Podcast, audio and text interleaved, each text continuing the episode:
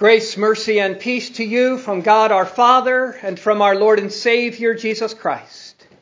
Amen. Be seated. The king didn't care about the money. He cared about his servant. The servant didn't care about his fellow servant. All he cared about was the money. Therefore, they both did what they did. What you do comes from where your heart is. And with this parable today, Jesus is teaching us where the Father's heart is. It is with us. Servants with a debt we cannot repay. Jesus told this parable in response to a question from Peter, which was itself in response to Jesus' teaching about forgiveness that we heard last week. That sin is serious, but forgiveness is greater. Peter always takes Jesus' teaching to heart. He doesn't always understand it correctly, but he takes it to heart. And he does here. Jesus teaches about forgiveness, and Peter cares. He wants to know more. So he asks Jesus, How often will my brother sin against me and I forgive him? As many as seven times? And as some of you know, he is being rather generous with that question, for the going rate for forgiveness among the rabbis was three. Forgive your brother or sister three times, and after that, you're off the hook. So, by more than doubling that, Peter was being quite, well, he thought, Christ like. So imagine his surprise when Jesus completely zorches that thinking. I do not say to you seven times, but 70 times seven. And for you math whizzes out there, yes, that makes 490. But what Jesus means by that number is this. How often do you forgive? Well, as often as your brother or sister needs it multiples of multiples of multiple times, even per day, if necessary. Now, we're not told what Peter's reaction was to that. I wonder if his jaw dropped open or if he stood there in silence for a moment before Jesus then told him this parable to help him to help him understand more about God's forgiveness and not just how big it is, but why it is. And you heard the parable. I'm not going to repeat it, but a servant was brought in who owed more than he could pay. Much more. Far more.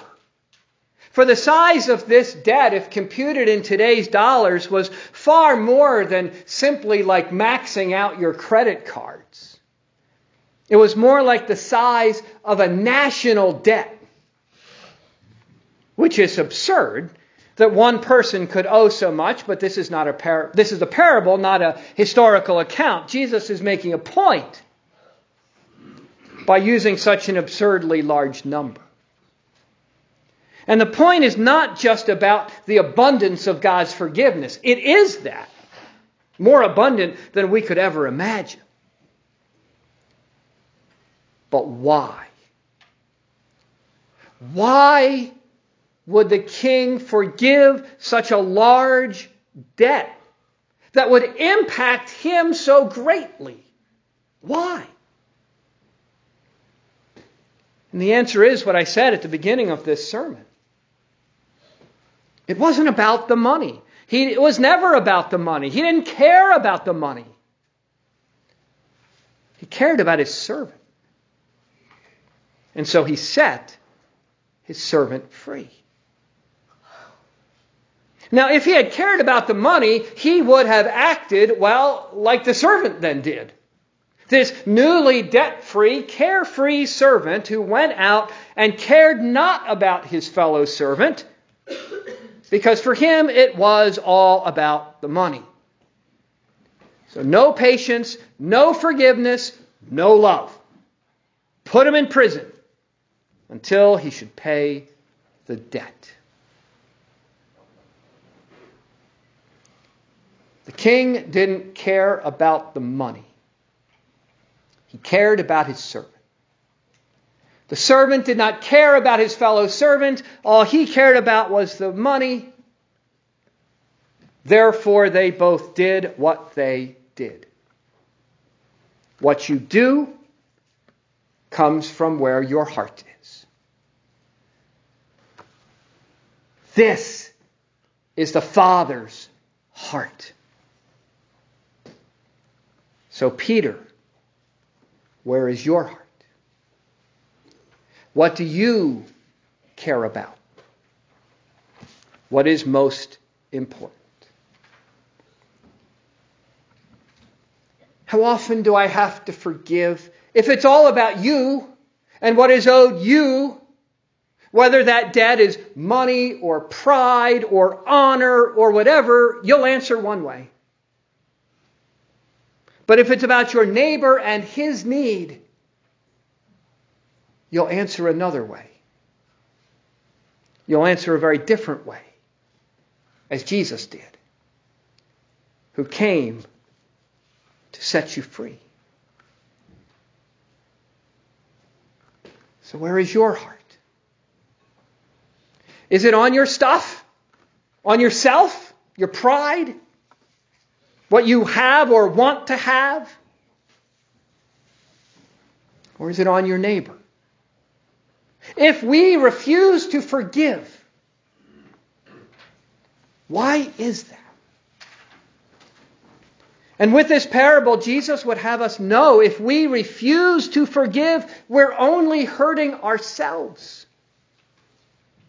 We are loving and serving the idols in our hearts instead of loving and serving God and our neighbor. And as we heard, that's never going to end well. And then we heard the story of Joseph today as well. A story of remarkable forgiveness. His brothers sold him into slavery when he was young. He was taken to Egypt. He lived in this strange country with a strange language and strange gods and strange ways, at times as a slave, at times languishing in prison. But God finally raised him up to power in Egypt until he was second in command, just below Pharaoh. So when his rascally brothers came before him, he could have done anything he wanted to them. Anything. And few would have criticized or condemned him for whatever he did. They had it coming. So, what did he want to do to them? Forgive them.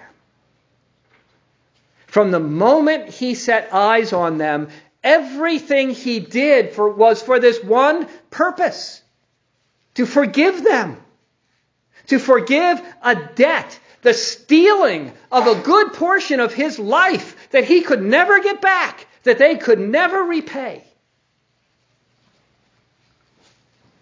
And when his brothers, like Peter, didn't understand this kind of forgiveness, Joseph spoke these marvelous words of wisdom Am I in the place of God? You meant evil against me, but God meant it for good. Now, what did Joseph mean when he said, Am I in the place of God? Because some at that time and in that place in Egypt would have said, Yes, Joseph, yes, you are. If Pharaoh was considered a god, then the second in command was not far from it. But to forgive or not to forgive was not up to Joseph. What he is saying here is that he doesn't get to decide who gets forgiven and who doesn't. He is to forgive. And how that then turns out is above the pay grade of even the second in command of all Egypt. Am I in the place of God? If he was, that would mean death. Death for sin. That's what God decreed. The wages of sin is death. But God decreed something else as well. That he, the king, the king of kings, the king of the universe and all creation, would die that death for his servants. For all of them, no one excluded. The death of the cross for the freedom and life of the world. For the debt we all owe that we cannot pay. Now, God could have thrown us into prison, into hell for non payment, and He would be above reproach for doing that or whatever else He chose to do. Or he could set us free by paying our debt himself. So, what would God do? He would do what is in his heart. He would die so you could live. He would be the captive that you be set free. He would suffer to give you joy. So that every time you pray, Lord, have mercy, mercy you receive. Every time you pray for forgiveness, forgiveness you receive. And as the Catechism teaches us, where there is forgiveness of sins, there is also life and salvation.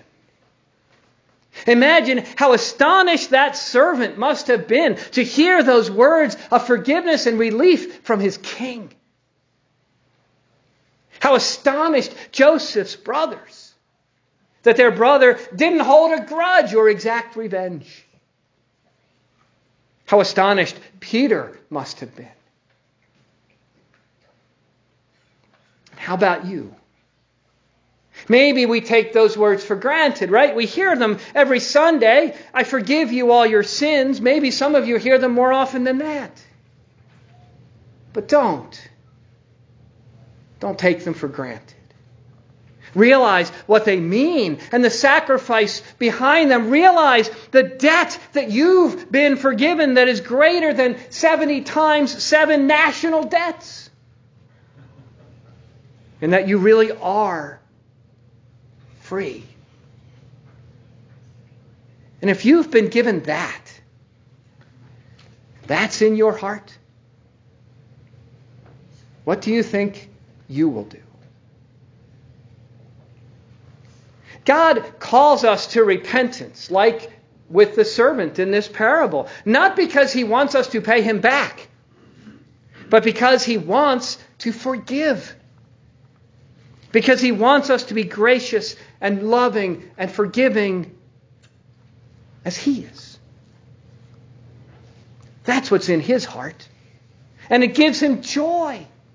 In the parable, we're not told how the forgiven servant felt or what the king felt. We're just told the facts. But how could the servant not have been overjoyed?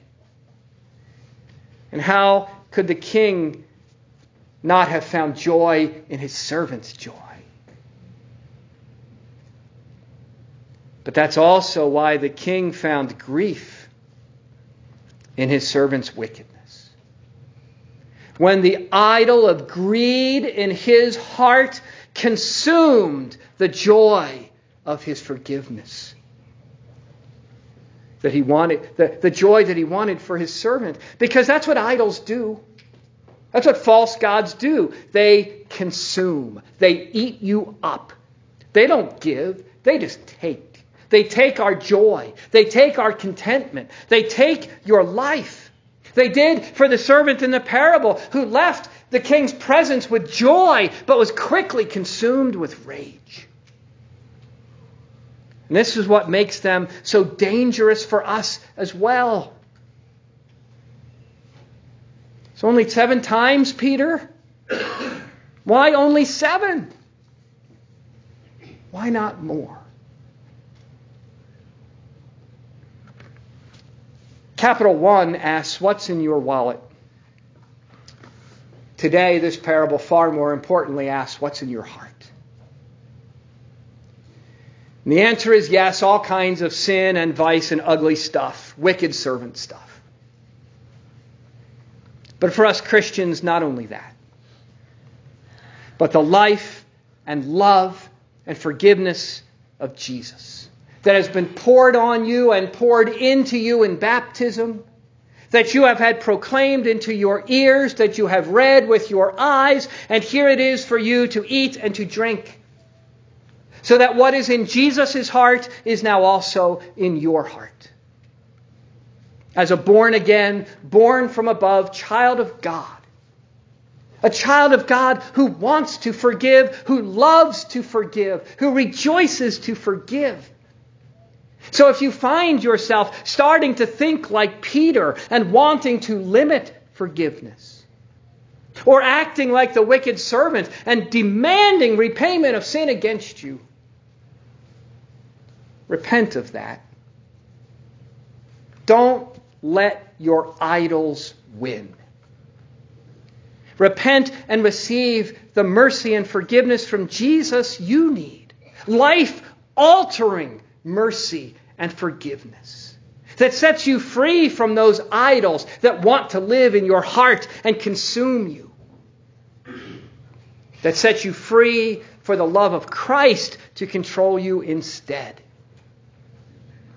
And with such freedom, life. And with such life, joy. Today, Christy will receive that life altering body and blood of Jesus with us. The life and love of forgiveness of, and the forgiveness of Jesus that has already been poured on her and poured into her in baptism, that she has been proclaimed into her ears, that she has read with her eyes. And now it will be placed also into her mouth. She will take her place side by side with us, with Peter, with Joseph's brothers, and with servants everywhere to receive what we need an abundance of gifts. Gifts she needs and will need to strengthen her in the faith and gifts Jesus loves to give. Gifts he died to provide. Gifts he rose to provide. Gifts he wants to give to you, and not only once or twice or seven times or 70 times, seven times, and not just for a lifetime, but gifts for eternity. For eternal life and joy with him. For that is what is in your Father's heart. And now, your heart too. Amazing, astonishing love from the Father for you. In the name of the Father, and of the Son, and of the Holy Spirit. Amen.